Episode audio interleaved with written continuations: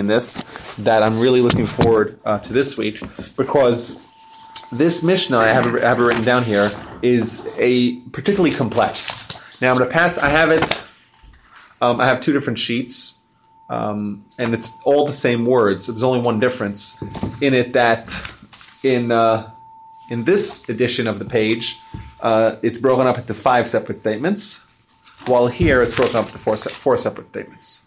So everyone can get one of each, because, well, well, originally I, I had thought there were four different statements. Now I'm saying, now I'm thinking maybe there are five distinct statements. But let's we'll, we'll read it. We'll read it. We'll read it uh, together, and uh, we're going to ask ourselves, okay, what's the lesson? What are we, what are we trying to say? Because it's a, it's a particularly cryptic uh, statement, and it's going to be fun. Exhilarating to try to decipher and build one cohesive idea or several cohesive, I- cohesive ideas from this Mishnah.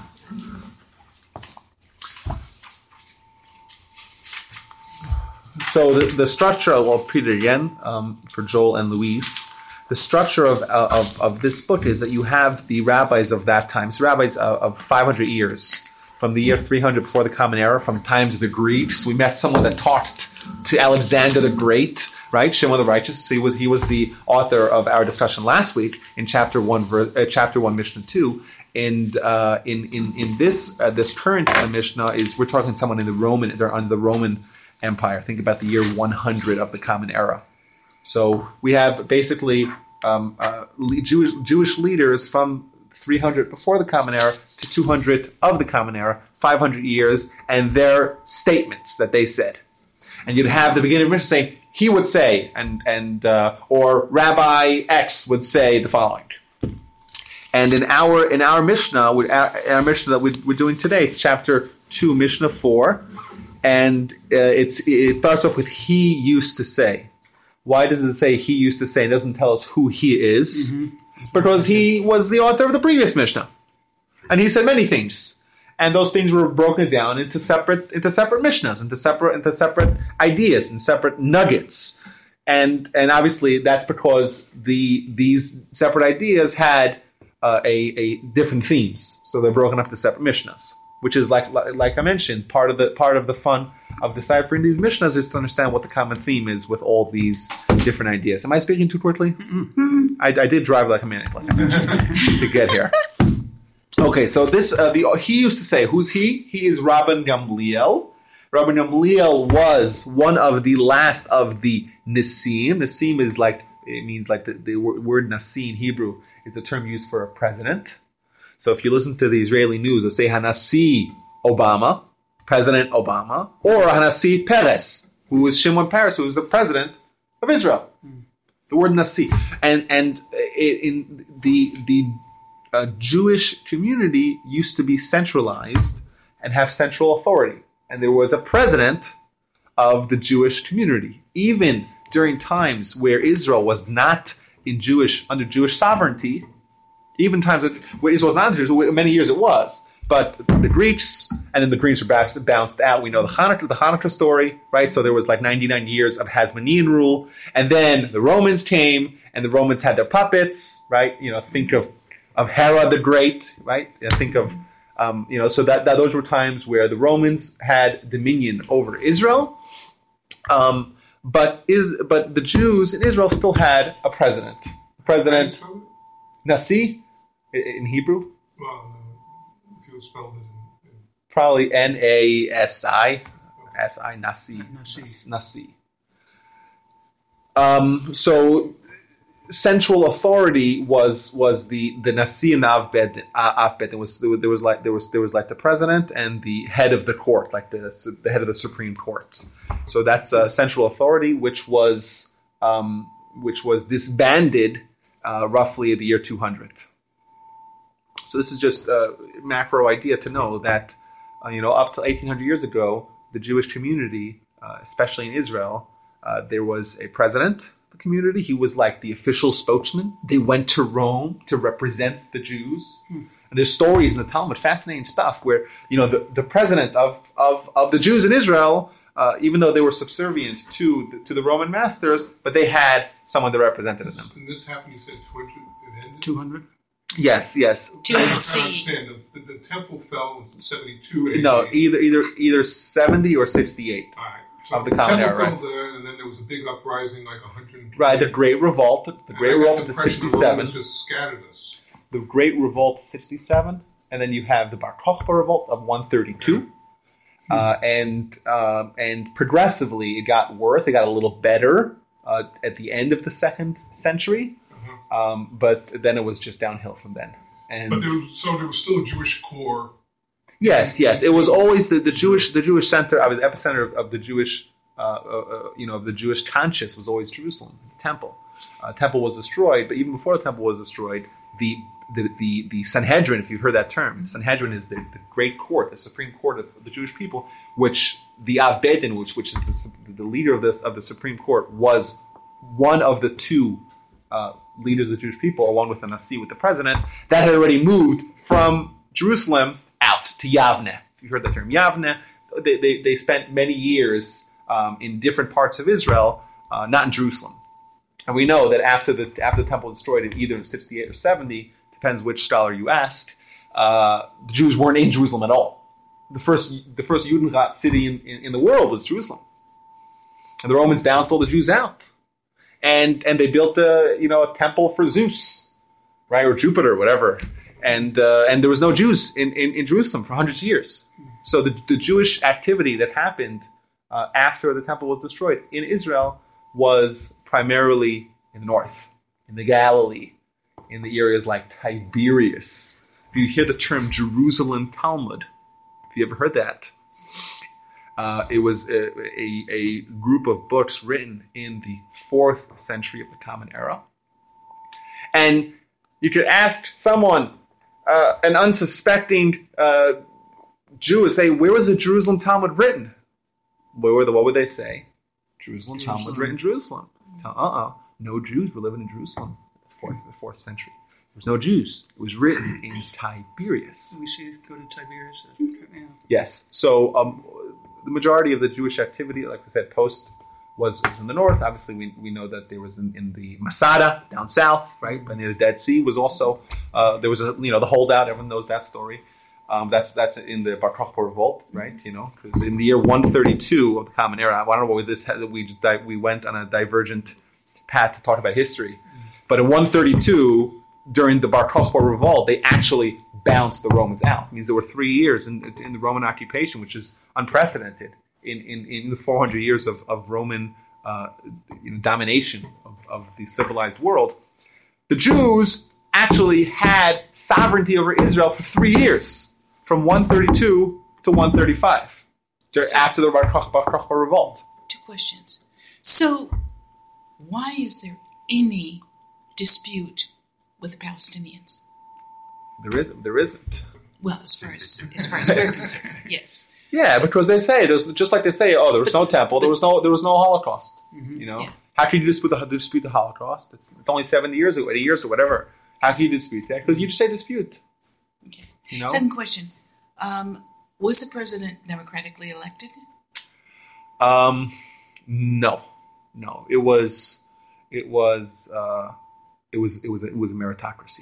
So okay. it was uh, so, so like the Supreme Court, the Supreme, the Supreme Court, um, the Supreme Court uh, was based on merit, on on you know, scholars, and the presidency was also based on merit, but also it had you had to be part of the family, the royal family, mm-hmm. the monarchy, okay. uh, which started with Hillel.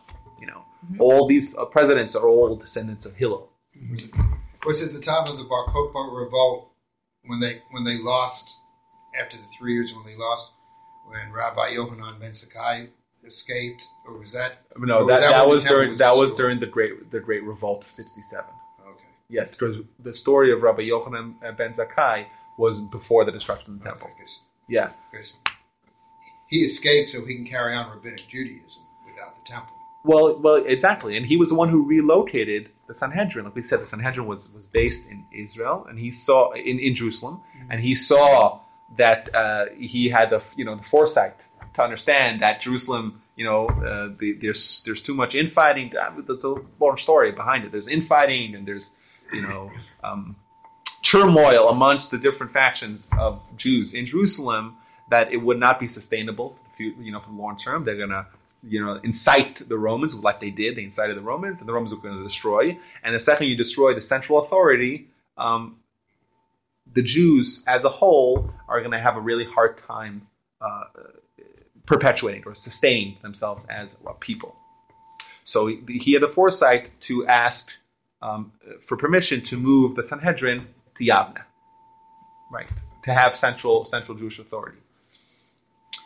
And uh, we're, we're, we're, we're, how is this relevant? I don't even remember. Well, I, I raised that only because I, when you mentioned that the Jews were still in Israel for, I think, for two hundred A D or whatever, I just was trying to figure out, well, I know the Romans kicked us out of Jerusalem, but, the Ro- Ro- but they didn't kick us out of war. The, Ro- the Romans didn't do that. What the Romans did is they came, right? We know they, you know, they, they, who that famous line, right? They came, they captured... Um, But that's what they did. They came, and if you if you if you if you if if you behaved and you adopted their culture, they were very happy with you. And they and they always appointed like these these puppet puppet you know puppet uh, leaders from the the the um, uh, from the indigenous people to lead, like you know to, to lead as a puppet. And and if you're fine if you adopt if you adopt Roman culture and you embrace you know embrace the Roman ideals and you don't you don't misbehave, you have no revolts. Great, they, they, you know, they, that, that's what that's all they wanted. Um, in in because the Jews were always revolting, the Jews revolted more than any other people uh, under Roman occupation. The Jews were treated differently, and that's why, um, well, in general, the Romans when they when they beat you, they beat you really really bad. They were brutal. They were brutal. Um, their their military tactics were were the were the worst. They destroyed without you know.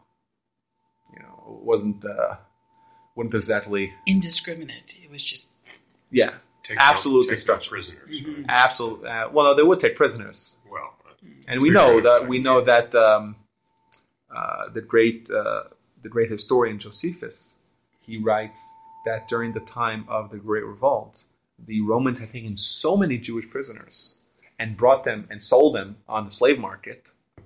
That that the supply and demand, there was so much supply of slaves that the price of a slave just plummeted.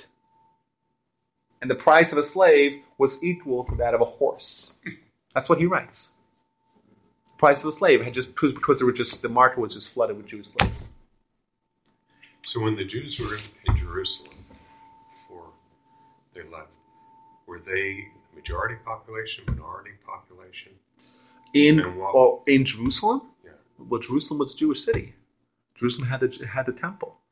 Yeah, it was. Uh, were they were they a majority in, in Israel? And what is what is Israel today? I think so. That's a good question. They oh, there were always non-Jews there as well. Yeah. At at every point in time, um, were they a majority? Well, they had sovereignty for hundreds of years before before the yeah. before the Greeks. It means they had they, they owned the land. They they were the bosses. The Greeks came; they occupied for many hundreds of years, uh, with with the um, you know with the Hasmonean um, revolt, you know, of, of about a hundred years, and then you have the Romans came; they and they conquered, and besides for a few you know a few times where, um, like we said, one thirty two to one thirty five, it was not uh, it was not occupied uh, by. Uh, By Jew, it wasn't it, the Jews didn't have sovereignty. What was it? It's such an attraction to that part of the world. Well, think think of it. It's it's well, the Romans the Romans the Romans conquered everything. Yeah, they conquered everything. The entire it's, it's the trade trade yeah. route, it's, and it's, it's a trade route exactly. It's, it's a center it's, point, it's a nexus. It's a center point, right? Mm-hmm. Both land and sea. Mm-hmm. Yeah, but uh, Um, as to the Palestinian issue, it's it's it's very easy to say to people who don't know anything, who never read history, you know, we have documented history. Mm-hmm. How many years of documented history do we have? Not that many. And think of it, the oldest one that we have is probably the Torah, maybe the Hammurabi Code, but that's not really a narrative of any sort. Um, that's only what three thousand years old. But we have documentation. We have we have the Rome. All the Romans talk about talk about it. We have. Tons of of of of, uh, of archaeological evidence to, to show to show that the, the Jews were there and the temple was there. Yeah. But you just say, oh, well, there was never a temple here. Of course not. Right? Just as easily as you say, oh, it was actually, um, Abraham actually did the binding of Ishmael. You know, when, you know, it's it's just blatant plagiarism, especially because it's, you know, fifteen hundred years after the original book was written.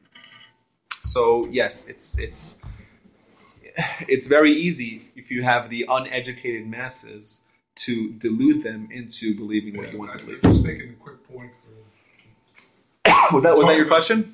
Yeah, uh, you were talking about facts. It's always hit me. We went we had a, we went to a trip in Rome, to Rome, and it was an arch. Arch of Titus. It was shown in concrete, and in that was a picture of the Romans destroying the temple and carrying out yes, Jewish the, uh, the, ornaments. The, okay? Yeah, the Arch of Titus. And I looked at that and said, well, I want to deny our history. We're right. The Romans are putting in this on the arch, saying, oh, we took victory here. What the and Romans did was every time there was a great um, a military victory, so the head of that, or the general who was in charge of that of that, of that area, they would make an arch in Rome, you know, with uh, depicting, you know, the victory and, and bringing back all the spoils. And there's the famous picture, the Arch of Titus. Titus was the was the general, um, right, the son of Vespasian, right, who became, his father was originally the general. Vespasian became emperor, and his son Titus became became the, the general who, who, and he was the one who ultimately destroyed the temple. And in Rome, to this day, there's an arch called the Arch of Titus, yeah. and there's a famous depiction of them carrying what looks like the menorah. Right. Mm-hmm. The menorah is is, is is is one of the vessels in the temple. I have a picture of that. Picture of that. Yeah. yeah, the problem is is that I don't want to get sidetracked any more than we have got sidetracked, even though I kind of like it. um, the thing is, is that that most certainly is not the actual menorah. And if you want to read up on this, you could you'll you'll find that uh, there's actually on that that that might have been like a like a you know like a facsimile one, right. like a fake one. Because they say that there's some images, like images of like you know idol worship images that would most certainly would not be on a temple, you know, on a temple mm. a menorah. So maybe they switched the menorahs, or maybe they were backup menorahs, or maybe that was something else. But but yes, many people think oh that uh, in in the Vatican is where the menorah is. They have the menorah, the actual menorah that was used in the temple is in the Vatican. Uh, you know, in their secret. Uh, Anyhow. One of the catacombs. Mm-hmm. Yeah. So uh, that gives us a little bit of a historical background of who we're talking about. We know that uh, Jewish people, even when they're under Roman um, Roman uh, control, they had leadership, leadership of, of the Nasi, of the president, of the Abedin, the head of the court. Just like in Babylon, in Iraq, where the majority of Jews were living at that time, that's something called a Reish Delusa. Reish Delusa means the head of the diaspora, the head of the galut, or the exile, head of the, right, was also a, a political figure who was also a tremendous Torah scholar who was the representative for the for the Jews who were living under under under the control of of uh, the Persians in that in that, for the, in that in that case. Anyhow, so this is this is Rabban Gamliel. So he was the president, and he would say as follows. What would he say? So he said um, two statements. He used to say, make his will as your will, so that he may make your will as his will. Hmm, what does that mean? Make his will your will, and he'll make your will his will. So who's who's he? Make his will. Whose will is his? God's will. Sounds like God. God. Sounds like God, right? Yeah. Okay, so let's make make God's will your will, so that he may make your will as his will. It seems like, like, like it seems the basic understanding is that if you do what God wants to do, means if I, I say what God wants, I'm going to make it what I want, then what I want, God's going to make it what he wants. And if I want to have prosperity, and I want to have health, and I want to have a family, and I want to have all the good things, and I want to make sure that God, who holds the key to those things, he also wants those things to happen. He also wants that I should have prosperity, I should have happiness, I should have good health, and I should have, you know, uh, you know, uh, all the things that we all want. So it's like uh, if you do, it's this is the most simple understanding. And all the commentaries uh, say what they say, and we'll try to dig a little deeper. But the basic understanding is that if you do what the Almighty wants, means if you adopt the Almighty's will as your platform, um, what he's going to do is say what's important to you is important to me. Okay, that's that. That's a very interesting uh, idea. I, we'll try to dig in it a little bit deeper uh, as we go, uh, you know, as we go forward. What's the second idea? Set aside your will in the face of his will, so that he may set, a, set aside the will of others before your will. Once again, who is he in this statement? Sounds like God, mm-hmm. right? So set aside my will, your will, right? In the face of his will. Whose will? In the face of God's will. that is, if I want to do something, but it comes in conflict with what God wants, so I set aside what I want, and I say what God wants is more important. Mm-hmm. So that he may set aside the will of others before your will. that is, that I will be able to do things and not be obstructed by what other people want. Sometimes we are limited because other people place limitations on us. Now, God has the ability to not only give us prosperity, happiness, health, and all the good things we want in life, but also to make sure that we're not obstructed by other people. And the things that we want to accomplish in life, we could do it without without being obstructed by other people. So God says, if you set aside what you want to do in, in, in, in the face of what I want you to do, that is, if there's a conflict of, of what I want you, want you to do and what you want to do, you say, you say what God wants is more important. Then I'm going to uh, likewise, I'm going to likewise uh, assure that when other people are standing in the way of what you want to accomplish, their will will be set aside, and what you want to accomplish will be able to go on. That makes sense? Yes. Okay, that's the second statement. I understand the words, but let's take the worst case, Holocaust. Holocaust. Mm-hmm. And? Right. When, when you do God's will, and many, many of those people did God's will, and Um, what it says is he he may set aside the will of others before your will. They were obstructionists to your will to have happiness, health, mm-hmm. prosperity, et cetera. So um, what I would like to do, because the Holocaust mm-hmm. is a, a very um, specific example, mm-hmm. um, I, I like to um, to look at, at, at general, because it's, you know, I, I like like like many people, I'm sure, in this room, I've had many, many, many of my like ancestors that were killed. And it's like a deeply personal issue. So it's really hard to approach a deeply personal, emotional issue from a philosophical view, point of view. And we're talking on, only on, on philosophical grounds. Um, so that's why, the reason why so many people have such a hard time dealing with the philosophical challenges of the Holocaust is because they're not actually dealing with the philosophical challenges of the Holocaust, because the emotional and personal pain um, is so overwhelming, um, is so overwhelming that um, it's so overwhelming that uh, that they can't possibly see a difference between the two.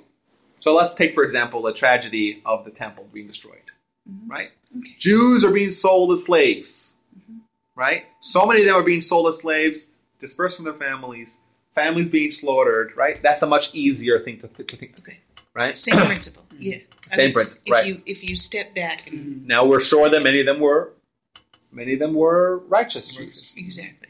Okay, so, so that's a very good question, mm-hmm. and it the answer may be, um, the answer may be, um, the answer may be that yes, maybe indeed they were righteous Jews. But, but, there were many righteous Jews that were killed during the temple time. But there were also many r- Jews that were not living in a righteous fashion. Mm-hmm. Yeah? Mm-hmm. Okay. And maybe the righteous Jews didn't do enough to ensure that their brothers would also be righteous. Hmm? Okay.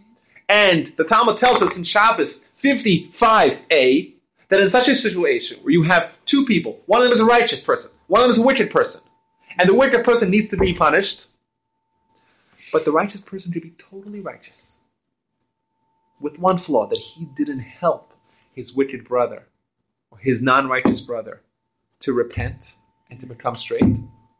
Not only will they both be punished, who is going to be punished first? The righteous brother. Mm-hmm. The righteous, the righteous brother. Mm-hmm. So, yeah, someone could be totally pious, um, but if there there is any lacking of of responsibility for those that are not pious, um, then that that alone could just totally shift um, shift the blame. So not not only not only would the righteous brother uh, be punished, but he'll probably be punished first, and maybe maybe with more with more aggression. That's point number one.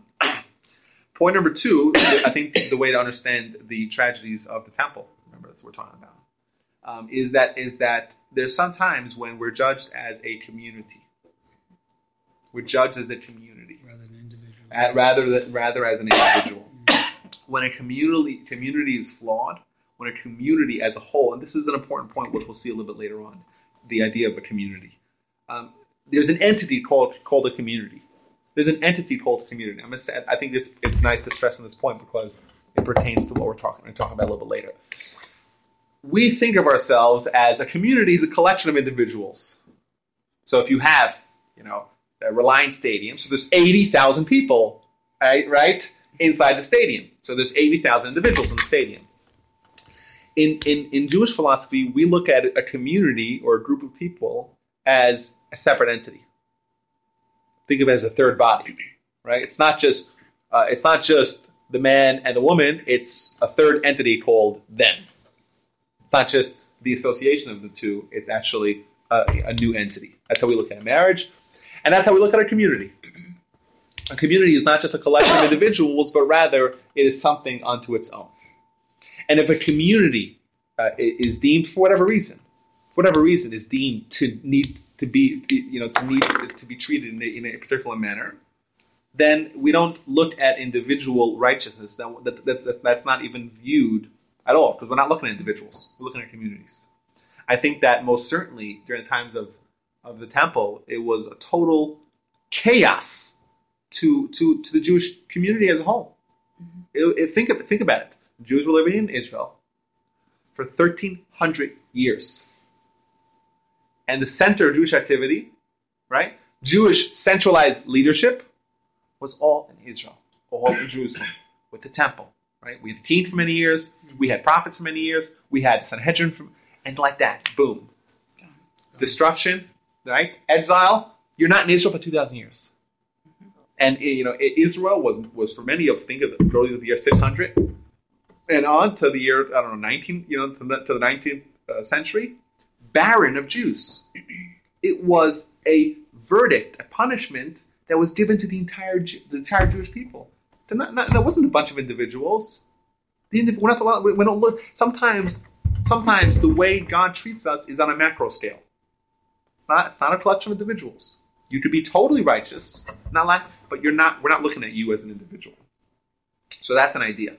The idea of a community being treated as a community. So there's a bet, there's a, there's the bet, there's the there's the good side of that. There's safety in numbers. Well, it's not just because there's safety in numbers. There's safety in a community, but also there's danger in, in a community.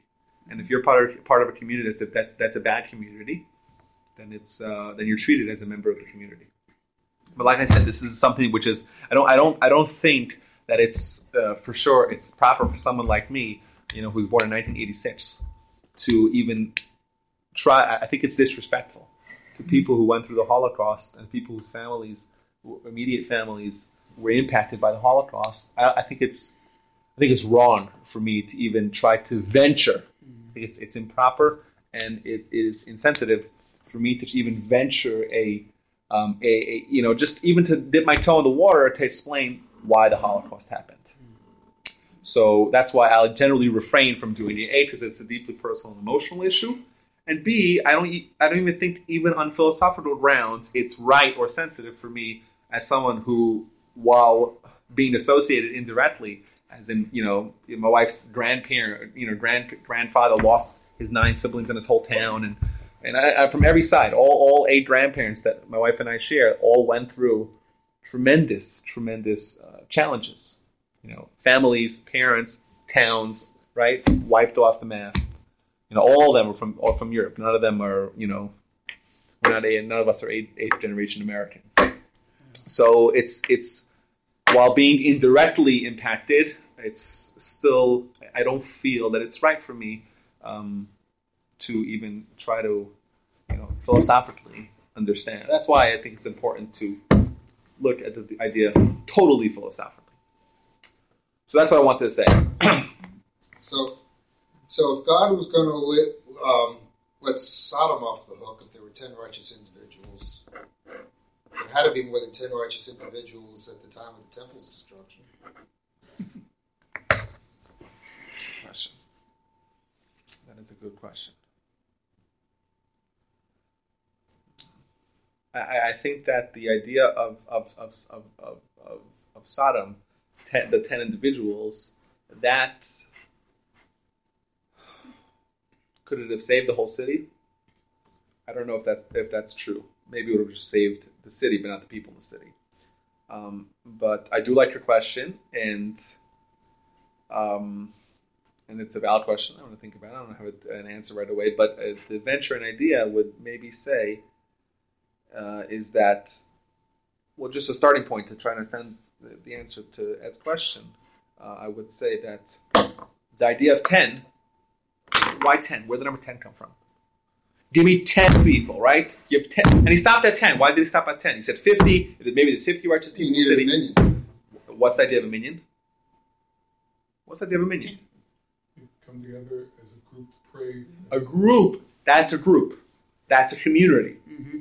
Only a community could have saved Stone, Sodom, right? Mm-hmm.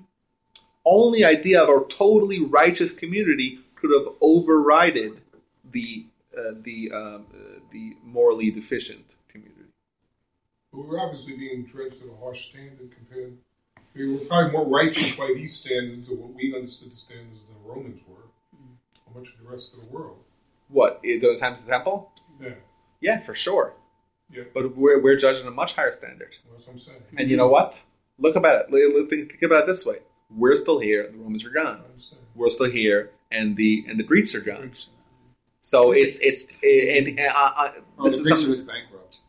no, no, no. But the Greeks today have nothing to do with the Greeks. We're descendants of the people who lived in Israel. Jews today are direct descendants. We could we could trace that back, right? There was never a time where uh, ancient Egypt's gone, right? There, there's no more Mamelukes around, right? Those people are all gone. There's no more ancient Greek or ancient Romans.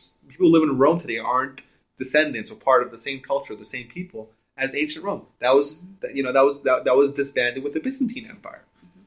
Um, and and on a philosophical, um, on a, it's a philosophical truth to say that the reason why we undergo, we as a people, have traditionally been uh, targeted by anti-Semitism in a, in a target traditionally, but even today. Um, we've been the subject of so much uh, dis uh, distaste from other people.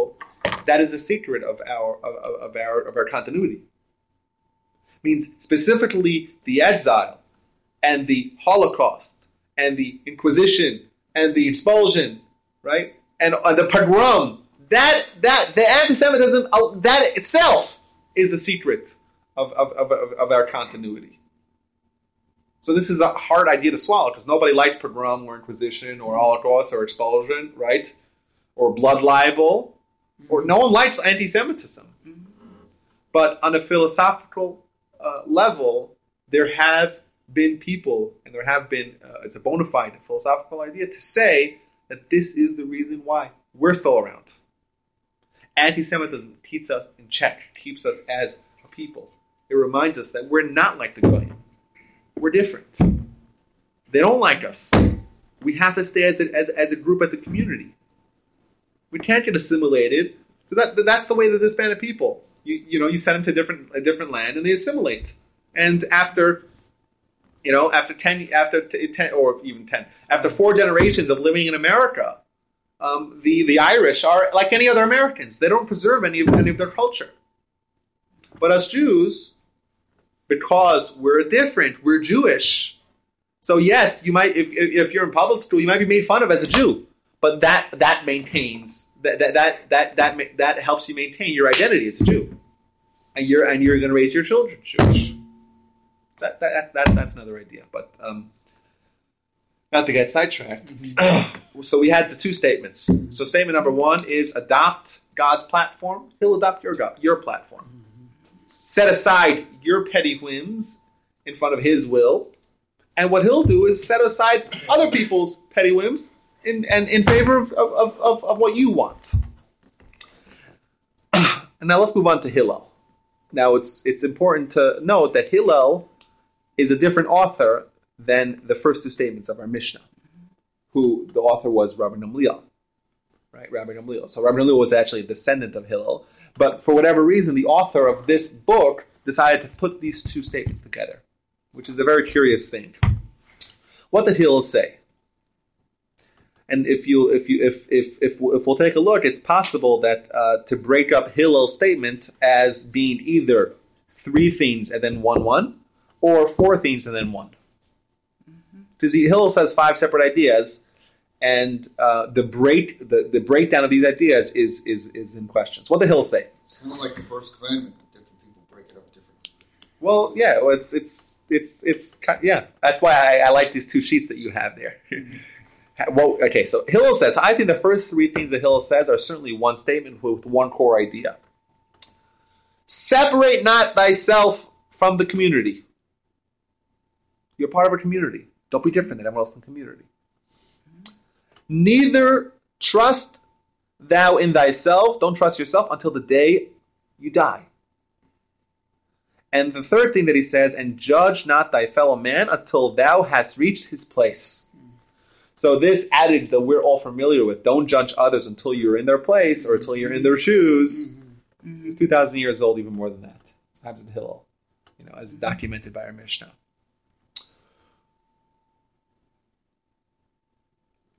Why am I saying that these three these three statements are really one idea? So what are these three statements? Separate, don't separate yourself from the community. Don't trust in yourself till the day you die.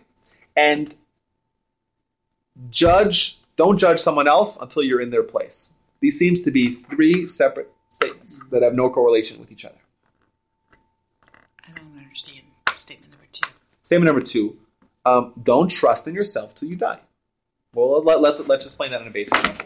Don't be sure that I'm righteous now and I'll always be righteous. Until the day you die, you're not sure that you're, not sure that you're actually righteous. Mm, okay. And the example, the example was uh, brought... Uh, in the commentaries that there's one of there was a Kohen Gadol, right, the high priest, right, the holiest man in the, in the Jewish people, who served in that office for eighty years. So he was really holy for a really long time. But towards the end of his life, he rejected God.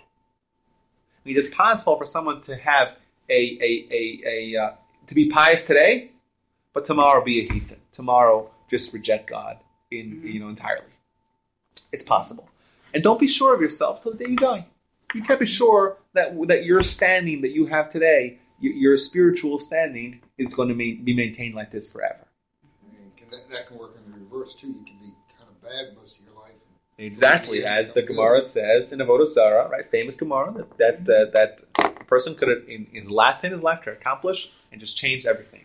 Right? If you die a righteous person, we don't look at, at, at your past iniquities. Right? That's the idea of tshuva, the idea of repentance. That in, in with one decision, I could just switch um, um, years and years of, of, of misconduct. Yeah, but that's why you have to be good every day, because you don't know when it's coming. Exactly. That's exactly that's that's exactly what the second statement's saying. Okay. Don't be sure. Don't don't take your foot off the. Uh, don't don't put in cruise control and say I'm good. I'm good where I am, and I'll stay like this forever.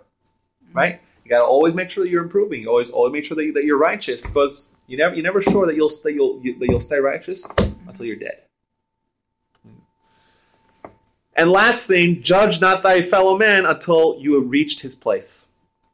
So, what is, um, what is these, what, what, what is the connection between these three statements? So, we have three statements. Let's repeat them one more time quickly. Don't be different than the community. Don't be sure of yourself till the day you die, and don't judge others until you're in their in their foot in in, in their. Until you have worked a mile in their in their shoes, or until uh, right until you reach their place.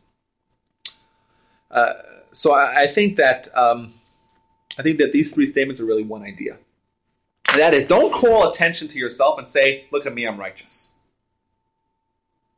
Why? The second you do that, What you're doing is you're saying, I want to be judged as an individual. You're also narcissistic. Well, yeah, that, that, that's also true. But what you're saying is that I, I alone yeah. have the ability to withstand trial as a righteous person. What we want to do is stand trial as a community. We want to stand trial as a community. We want to be part of the of of, of that eighty thousand people. I don't feel comfortable, or this is the proper attitude, I should not feel comfortable in my own righteousness to say that I'm confident enough to face trial, to be examined, to be examined with a microscope. I don't feel comfortable. I'm not going to separate myself from the community. I'm not going to say, oh, I don't need the community. I don't need the shade or the, the, the protection of the community. I alone, based on my own merit, can withstand trial. Hillel says, no, no, no, no. Don't separate yourself from the community.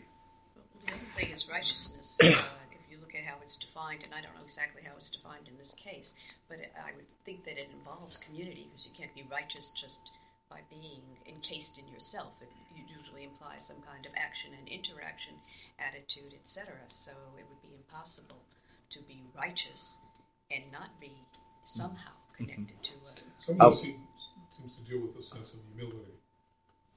Well, that's what that's what Betty Betty brought up. And to me, I remember the time I was here before, we talked about the fact that God said, "Why is Moses my leader? Because he's the most humble man I ever knew." Mm.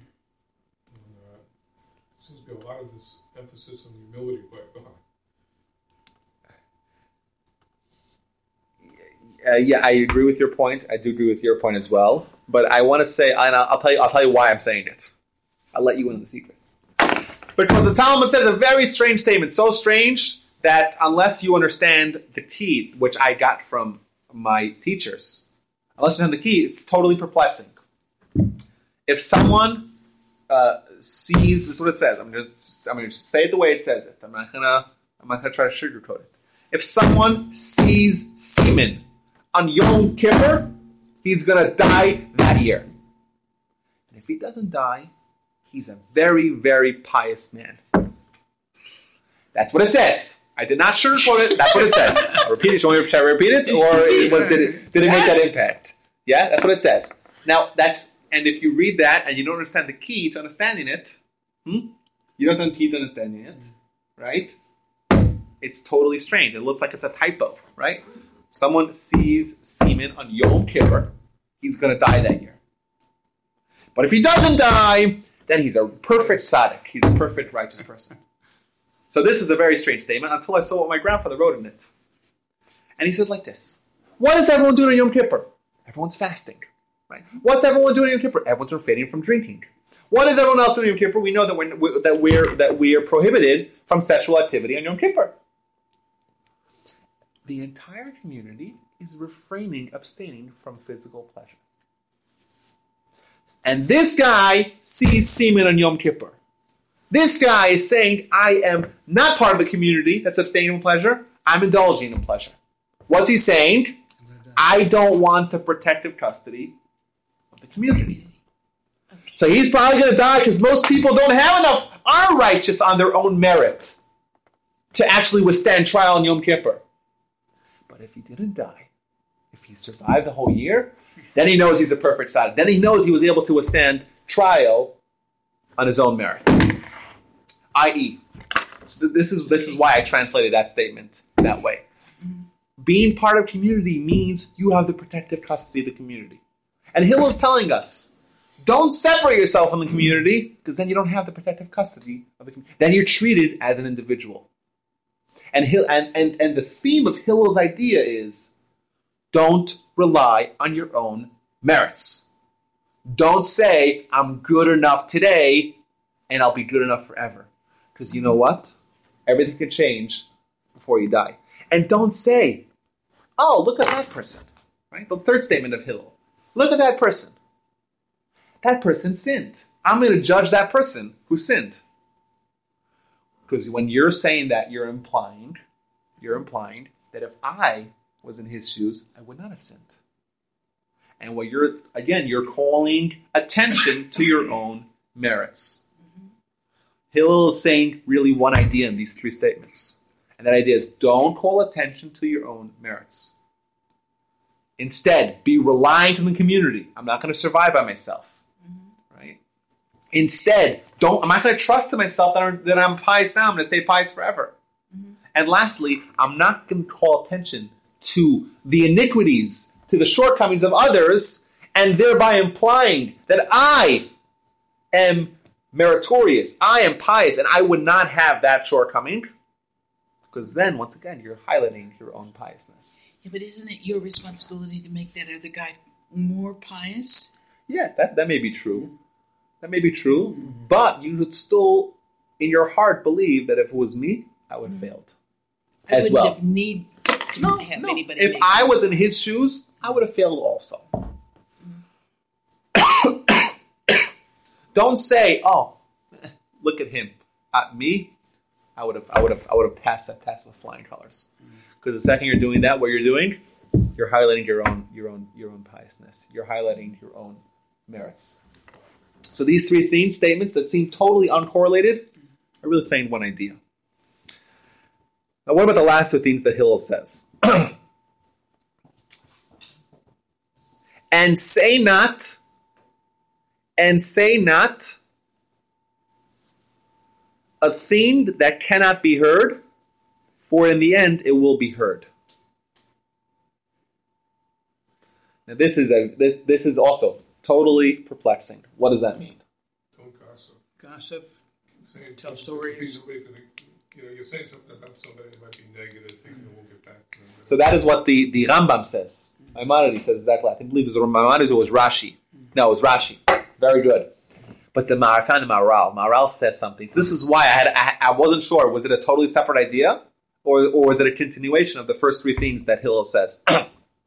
So Rashi says what you're saying, that don't I shouldn't share I shouldn't share something and and, and say, oh, no one will ever find out about it, because you know what, people will find out about it. It will be heard.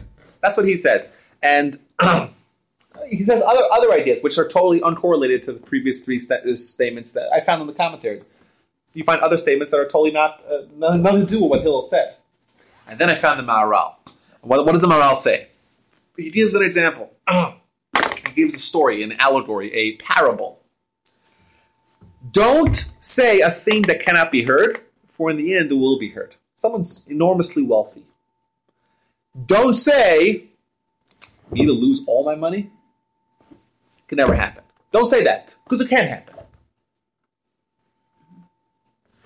Don't say, oh, this this thing will never be heard, because it will be heard. It could very well happen that you'll lose all your money. That is the mashal. That is the parable. What is, how can this be a continuation of Hillel's three statements? Don't say, me, I'm so pious. I'll never lose my piousness.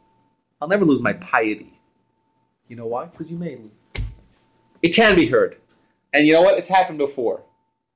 Right? It, that, And that's why I gave you all two sheets, because it may be that this uh, this statement of say not a thing that cannot be heard, for in the end it will be heard, it could be that it's a continuation of what Hillel said, right? It could it could be that it's it's it's just a, a fourth statement, all in the same vein, all in the same theme of of of do not rely on your own piety and think that, oh, you'll never lose it, because you ha- you could lose it, it could happen. We've heard of those things before, or it can mean like uh, it, it can mean like um, gosh, I forgot your name. I apologize, Carl. It could be like what Carl said with a K or with a C, C. with a C. Uh, it could be like what Carl said. That is, it, you know, it could be a totally unrelated lesson of mm-hmm. don't say, don't say, um, don't say, don't say something and expect no one to hear of it, because you know people will hear about it and it'll come back to bite you. Mm-hmm. That's why. I think of this in a slightly different way when it says, uh, and say not a thing that cannot be heard. I think of the things you say to yourself. Mm. And if you truly say them and believe them and think them, it's going to show up in some form or another. So even though it's silent, it is going to be heard. I like that. Means, or, or, or conversely, we could say that that as a teacher, as a pedagogue, or as a parent, don't think that the influence that you give over to your child not being heard, he's totally ignoring it. Does it really? It does affect him. maybe on the on the unconscious, the subconscious, or or later later later down you know later down the line. Yeah, I like that idea very well. I like that idea, Luis. Remember that idea, pedagogue. So I remember my ideas. This is like my notes. It also doesn't it also refer to lying? Hmm. That don't say a thing that cannot be heard, for then it will be heard. How would that? Yeah. How would that imply lying? Well, even if you even if you think a lie, I, I, I'm kind of thinking along the same lines as Louise. If you think a lie or you imply a lie, even if you don't actually say the lie, then eventually it'll come back to bite you. Okay, that's that's, that's also like it could be it's a totally random idea. So we say this this this is this is this. There's many different facets. We said there's seventy facets of the Torah, and there's there's multiple ideas. And you open the commentaries, and everyone. I, all I looked was three or four commentaries, but those are my go-to commentaries. Uh, but there's there's many many many many commentaries. There's probably thousands of commentaries written on this, and there's room for to say whatever you want. That's the idea of Torah. The Torah, the Torah is there's room for everyone to you know to develop their own ideas. And similarly, what I'm doing here is also developing my ideas. Yeah, I mean, this is so true today with kids texting things. Yeah, something private to one of their friends, and then it goes viral. Yeah, yeah. Don't think. Yeah, that, that that that's what like what Carl said, and that, I tell you, that's what Rashi says. Rashi says Rashi, the, one of the, the greatest of all commentators, he says, "Don't say that. Oh, you, you know, um, uh, someone told me this about you, but don't tell him." It's like, what? And he's like, I can't believe you said this about me. You know, these, these things going in, in triangles. Right? Because don't say, oh, I, I can rely on him not revealing the secret to someone else uh, because eventually it will be revealed. Yes. It could be a totally uh, unrelated, um, like I said, there's room, there's room for... And what's the last statement? Say not. Don't say. When I shall have leisure, when I have the free time, I'll study. Perhaps... you won't have any free time. Perhaps you won't have any free time. People say, oh, what do you mean? I'm busy now. I'm raising a family. I'm wearing a career. When is there time to go to Torah study, right? That's what people say. Uh, you know, oh, when I have time, when I'm retired, or when, you know, when, you know, when I'm, when I'm not busy, you know, and that time actually never comes. You know, there's never a time where someone's actually retired, because when you retire, there's actually, you know, there's other things. There's healthcare, and there's grandkids. And you know, and then there's the golf, and you know, and eventually there's no time. If if if you're not doing it today with your challenge you have today, you'll never do it. You'll never study. You'll never you'll never you'll you'll, you'll never you'll never take that personal um, jump in, in, in growth that, that you really need in your life. So it seems like I, I'm going to go with with the, the four statements of Hillel being one statement. Yeah, just for the practice for the, for the, for the purposes of trying to tie this whole Mishnah together. We've seen, in our Mishnah, we've seen, it seems like three distinct ideas. Idea number one, as characterized in the first two sentences, was a person should make his God's priority his priority and cast aside his petty whims in the face of God's of, of God's, or God's will. So if God wants something, I want it. If God wants something, what I want moves to the side. And if you do that, it's great because God will give you what you want, and God will make sure that other people don't get in the way, don't obstruct your your your your, your, your what you want to accomplish. That's that's idea number one, as characterized by the first two statements. Mm-hmm. Idea number two, as characterized by the next four statements, seems to be a totally unrelated idea. Right? It's a totally un- it's it's that of me not calling attention to my successes, of me not highlighting my piety, of me not being comfortable being judged as an individual. Totally unrelated. What does that have to do? What does this have to do with me accepting God's uh, will as my own will? Seems like a totally unrelated idea. And the third statement, as characterized by the last sentence, a third totally, wholly unrelated sentence, and that is An, an, an, a, a, a, an ad, admonition to uh, an admonition to study, study to study Torah, to grow, to, to, to take time for personal growth. Why? Because if you don't do it now, you'll never do it. You'll never do it. Could these three? What is the theme of our Mishnah? Remember, the people who compiled these works were inordinately intelligent. Inordinately intelligent. Supreme intellects. And it's not possible that three random ideas that all have merit, or all are are are, are that, that are all that are all um, true on their own right, but have nothing to do with each other, would be just hodgepodge together in one Mishnah. It's not possible. It's not possible. So how could it be? How could we understand the uh, the this eclectic mix of three different themes in one Mishnah? What is up with that?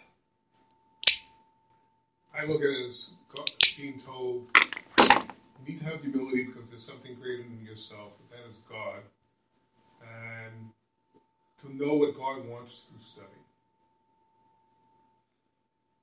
Okay, so w- walk me through this. Um, First statement is make his priorities. Priorities. And to me, it's always the recognition that no matter what you think of yourself, there's something much greater than yourself. Okay, be humble. That will needs to be known, and that will comes through study. That the major part for Hillel to me is the same thing. At the end of the day, um, there's a sense of humility that you have to realize that you don't have all the answers. I, I actually like that a lot. I think it might be even better than what I went to say. Well, you're saying like this: hey, what you want is not so important. What God wants is more important. You're not that special. That's that's that's then, right. You adopt God's will. It's more important than your will. Number two. Number two is um, is don't highlight your own successes. Don't be arrogant. Be humble. And statement number three, also be humble. Right? Also know that there's more to learn. And it's imperative of you to learn. I really, really like that, Carl. Mm-hmm. It may be better than what I have to say, uh, that I had prepared to say when I had thought about it. But there's room for what I, w- I wanted to say also. But I really, I really like that. I really, I really like that. There's that, there's there's a one stream going through these three themes, and that is the idea of humility. Mm-hmm. I really like that. And uh, maybe we could say that if um, if um, y- your interpretation, Carl, of saying out a thing that cannot be heard, for in the end it will be heard, that maybe there's really four things said in the Mishnah. There's four things. There's four things, but also uh, the idea of humility. Don't don't don't share with others what you don't want to be known to everyone. Mm. Also, there's there, there there is a hint of humility in that statement. I like that a lot. Anybody has any, any other ways to tie to tie this to, to string the different asp, the different themes of the Mishnah together? Hmm. I like that. I'm, I'm I like it a lot. Carl. I'm yeah. going with Carl. I'm going with Carl too. um, but let me tell you what I thought, and I, I, I may be, I may be, I may be. Remember, there's room for everyone to say what they want to say, uh, what they think. I, I, I think that the um, we said the first, the first, first theme of the Mishnah, priorities. You're a human. Are you an individual? Yes. Mm-hmm. Are you an individual? Yes, you're an individual. What is your responsibility as, a, as an individual? What's your identity as an individual? Your identity as an individual should be? To do God's will. To do God's will. Mm-hmm. You have a platform, right? What's my identity? What's the proper identity for my platform? God's platform. Right? What about if there's a conflict between what I want and what God wants? What well, set aside my, what I want, because what, what God wants is what I really should want.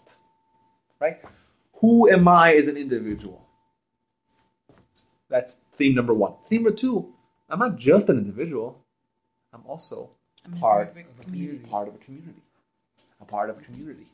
And and and I don't look at myself solely as an individual, and especially I don't I don't treat myself. I don't I don't highlight my own successes. In fact, all I want to be is judged as part of a community. You're humble. Huh? You're humble. You're humble? Mm-hmm. Yeah, well, that, that's, well, that's like what Carl said. But, no, but think of, who am I? Who am I? I'm, a, I'm an individual, but also I'm part of a, of a community. And we, like we said, a community is part, it, it has its own, its own, its own, uh, its own identity. So I have my individual, and I have a member of a community identity. Oh, so what's the last thing? Wait a minute, but the community shouldn't have an identity because it's part of the of another larger. community, of a larger community, which is part of the larger community. What do you mean, like city, state, country, universe? Well, that you take you take your particular little village in Jerusalem. I'm so you're you're, you're asking where do we where's what's the cutoff point for for community? There isn't. That's what I'm saying. That's an interesting. That's an interesting point. But oh, so whatever it is, wherever we're making the cutoff point of my community, but I'm part of that, mm-hmm. and I, and I, and I'm not an individual, right? From the from the from, we look at me as part of the community. All I am is you know is is you know is a brick in the building, right? Mm-hmm. I'm not judging as an individual, and I don't, I don't view myself as an individual. Plus, plus, which one person has several identities depending on what who he's interacting with. Um, so a lot of people, um, my daughter's father. Mm-hmm. Or my wife's mm-hmm. husband. Mm-hmm. Yeah, but uh, somebody it, else's boss. Right, but those are all individual relationships. So you have you have your individual relationships, but who are you? Forget about other people. Who are you? How do you view yourself? You view yourself as Ed, right? What is Ed? Ed's an individual, and what's Ed's responsibilities?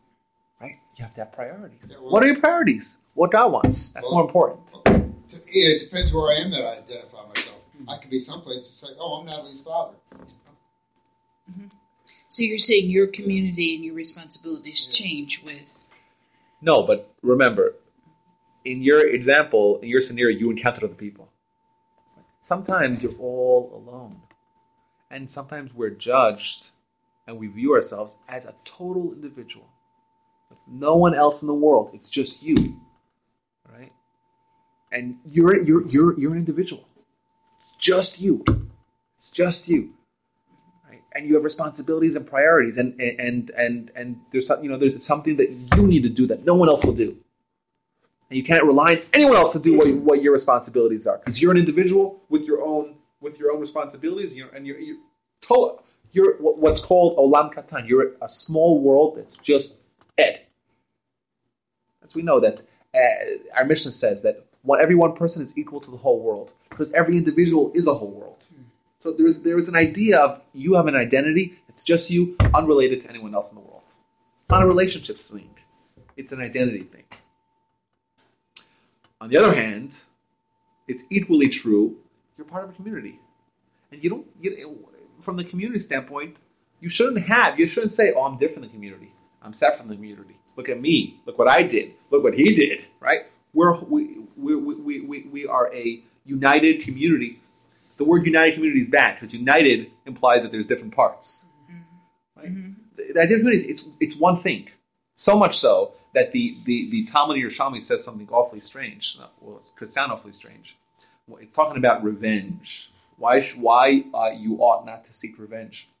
And it says that uh, revenge is similar hmm, similar to someone who's... Uh, who's uh, cutting wheat with a sickle, right? He used to cut wheat with, with these uh, these uh, mm-hmm. question mark shaped knives mm-hmm. called sickles. And you're really sharp, you're cutting wheat, and by mistake, your right hand chopped off your left hand.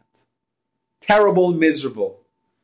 Says that Yerushalmi, says, says the Jerusalem Talmud, it says, revenge is akin, is similar to the left hand, the severed left hand, picking up the sickle, so angry, chop it off the right hand.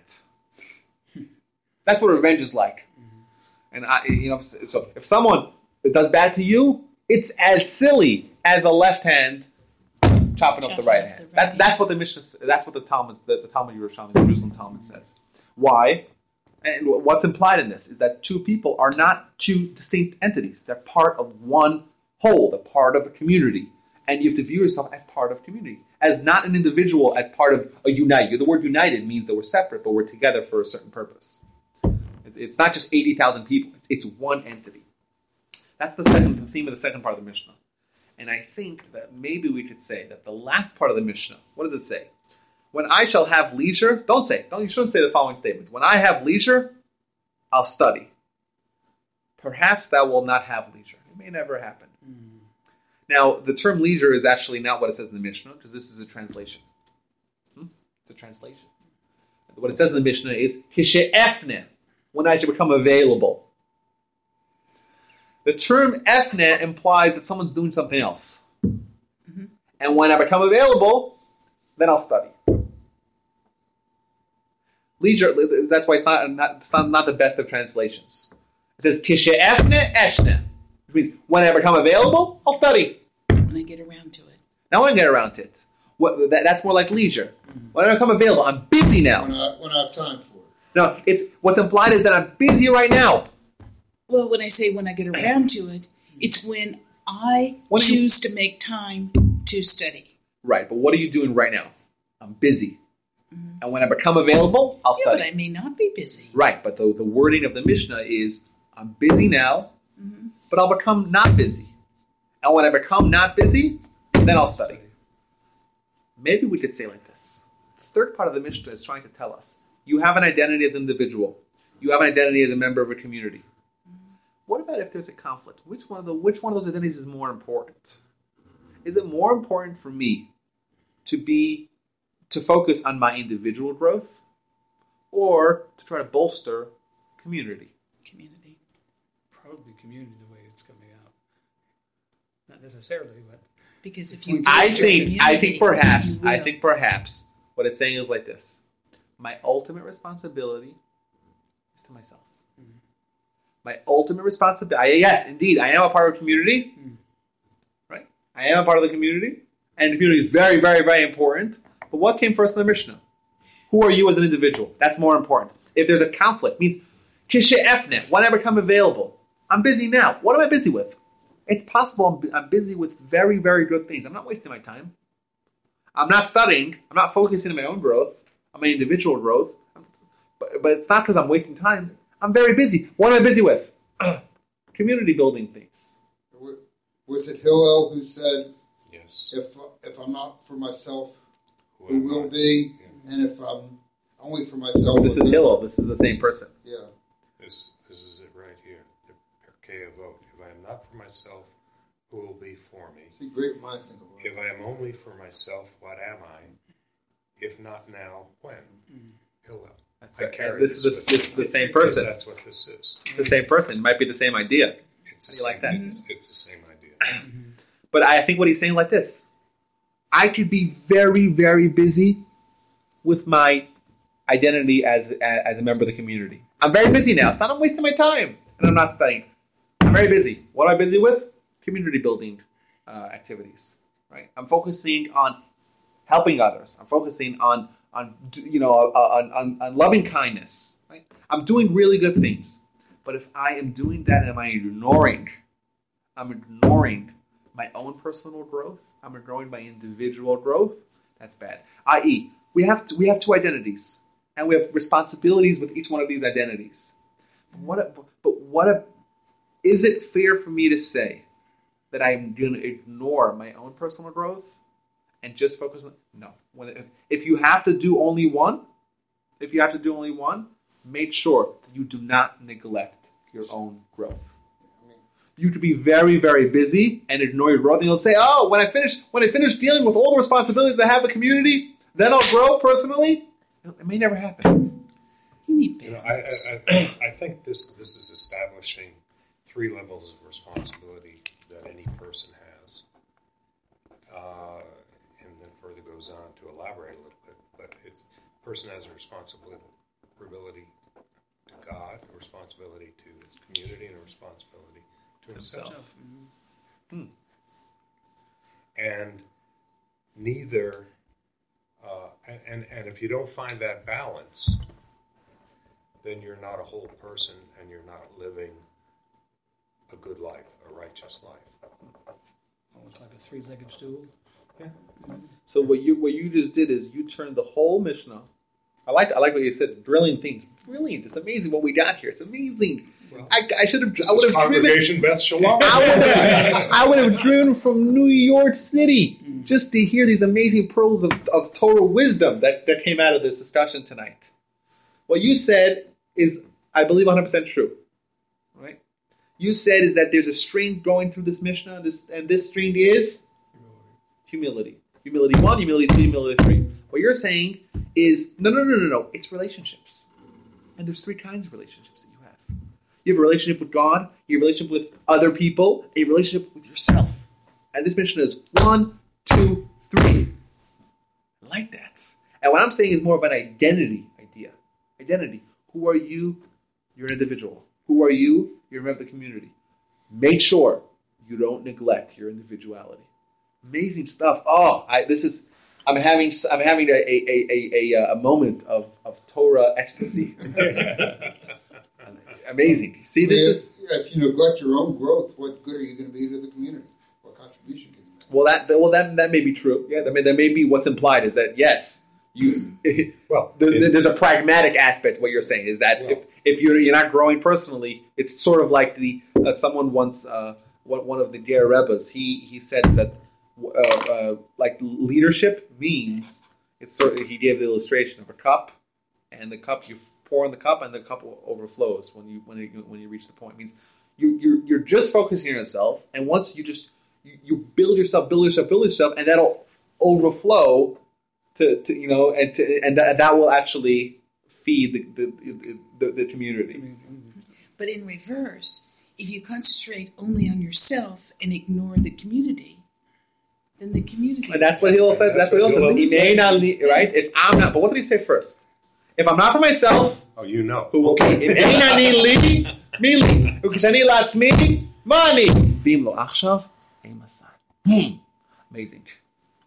Right? If I'm not for myself, who will be for me? First, I have to do a focus on myself. But if I'm just for myself, what am I worth? What am I? And if not now, when? Mm-hmm. Amazing. Um, uh, ladies and gentlemen, I am uh, thoroughly delighted that I was able to uh, join y'all tonight. I had a tremendous, tremendous pleasure. Good. Hope to do it sometime in the future. Now, next week, we have the holiday of, of Shavuos. Mm-hmm. Shavuos is um, obviously the time we got the Torah. So the fact that we're studying Torah now is uh, is, is is very significant, and um, so next uh, we Tuesday uh, Tuesday night and Wednesday and, and Thursday, right? So Wednesday and Thursday. Um, there's a, there's a Jewish custom to stay up the whole night. Y'all heard that custom? Mm-hmm. We Tuesday night. Yeah, you have done that before. We did we did in that Israel. in Israel. Oh. Uh, we we stayed up all night and studied. It was at at, at the Union. Uh, or Hebrew Union College. And then we, uh, at sunrise, we went down to the wall, streaming in with thousands of other people yeah. from all directions. Yes. And that was so exciting. Yeah. Um, so what I'll tell you is two things.